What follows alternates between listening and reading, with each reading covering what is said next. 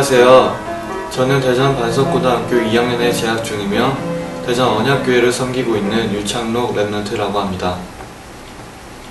예수 그리스도를 만나기 전 저의 삶을 한마디로 요약하자면 마치 미로와 같았어요. 목회자의 자녀로 태어난 모태신앙인 이었지만 솔직히 전 예수가 그리스도라는 사실이 100% 믿어지지는 않았거든요. 좀 이중적인 삶이었죠.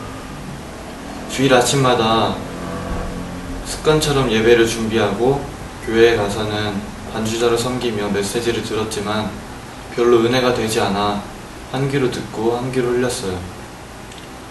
또 제가 어릴 때부터 교회를 나오시던 많은 분들이 다른 교회로 옮기시는 사건이 있었어요. 그때는 어린 나이에 참 충격이었죠. 저 때문에 그런 것 같은 죄책감 같은 비슷한 생각도 들고 또 주변 사람들에게 티를 내지는 않았지만 속으로는 많이 울었어요. 그걸 저 혼자 감당하려고 했었어요. 출구를 찾아 안간힘을 쓰면서 노력했지만 점점 더 답답해져만 갔죠.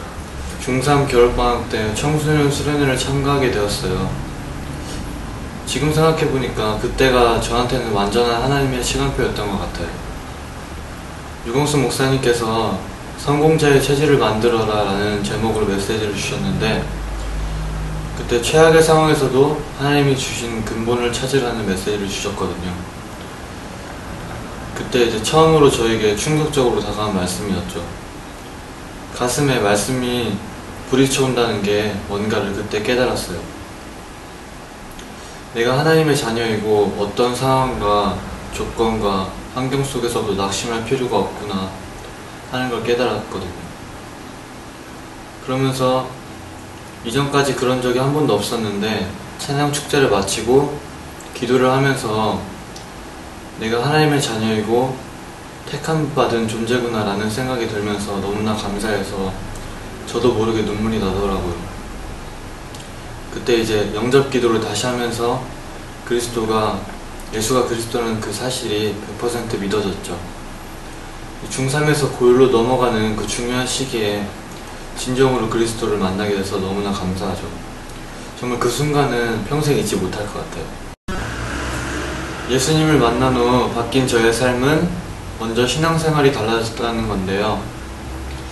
예배에 참여할 때 진정으로 말씀을 사모하는 마음이 생겼고, 이젠 제 스스, 저 스스로 응답을 찾아 누리는 그런 신앙생활을 하고 있습니다. 주일이 기다려지고 신학원 나, 가는 날이 기다려지는 그런 모습으로 바뀐 저를 보면서 이젠 이 기쁨을 저희 친구들에게도 전해야겠다는 생각이 들었고 전도에 대한 관심도 생기더라고요. 하나님은 그 관심만으로도 기도에 응답하셔서 지금은 매주 수요일마다 10명 정도의 친구들이 학교에 모여 다락방을 하고 있습니다. 또 청소년 선교국에 대한 중요성을 점점 인식, 인식하게 되어서 전국 청신 임원단이 되게 해달라는 그런 기도 제목을 잡게 되었어요.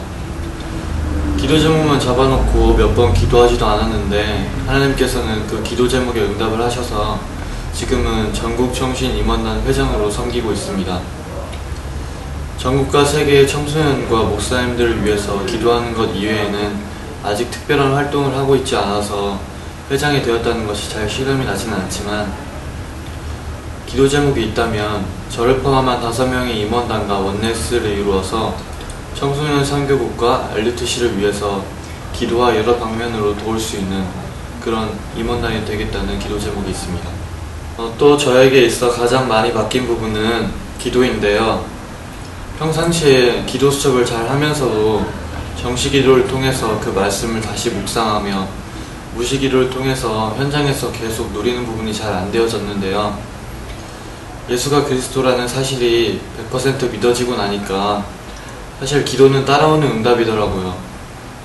지금은 12시 구시기도를 통해서 그 정시기도를 통해서 개인이 힘을 얻고 무시기도를 통해서 현장을 정복하는 축복을 누리고 있습니다. 그리고 저의 비전은 뛰어난 엘리트들일수록 모르고 있는 이 복음을 전 세계에 증거하는 외교관이 되는 것인데요. 그리고 저의 평생 기도 제목 중 하나는 복음 전도 기도 체질이 되어 레멘트들의 모델이 되는 것인데요. 그그 응답을 올해 제 현장인 반석구에서부터 누릴 수 있도록 기도하고 있습니다. 감사합니다.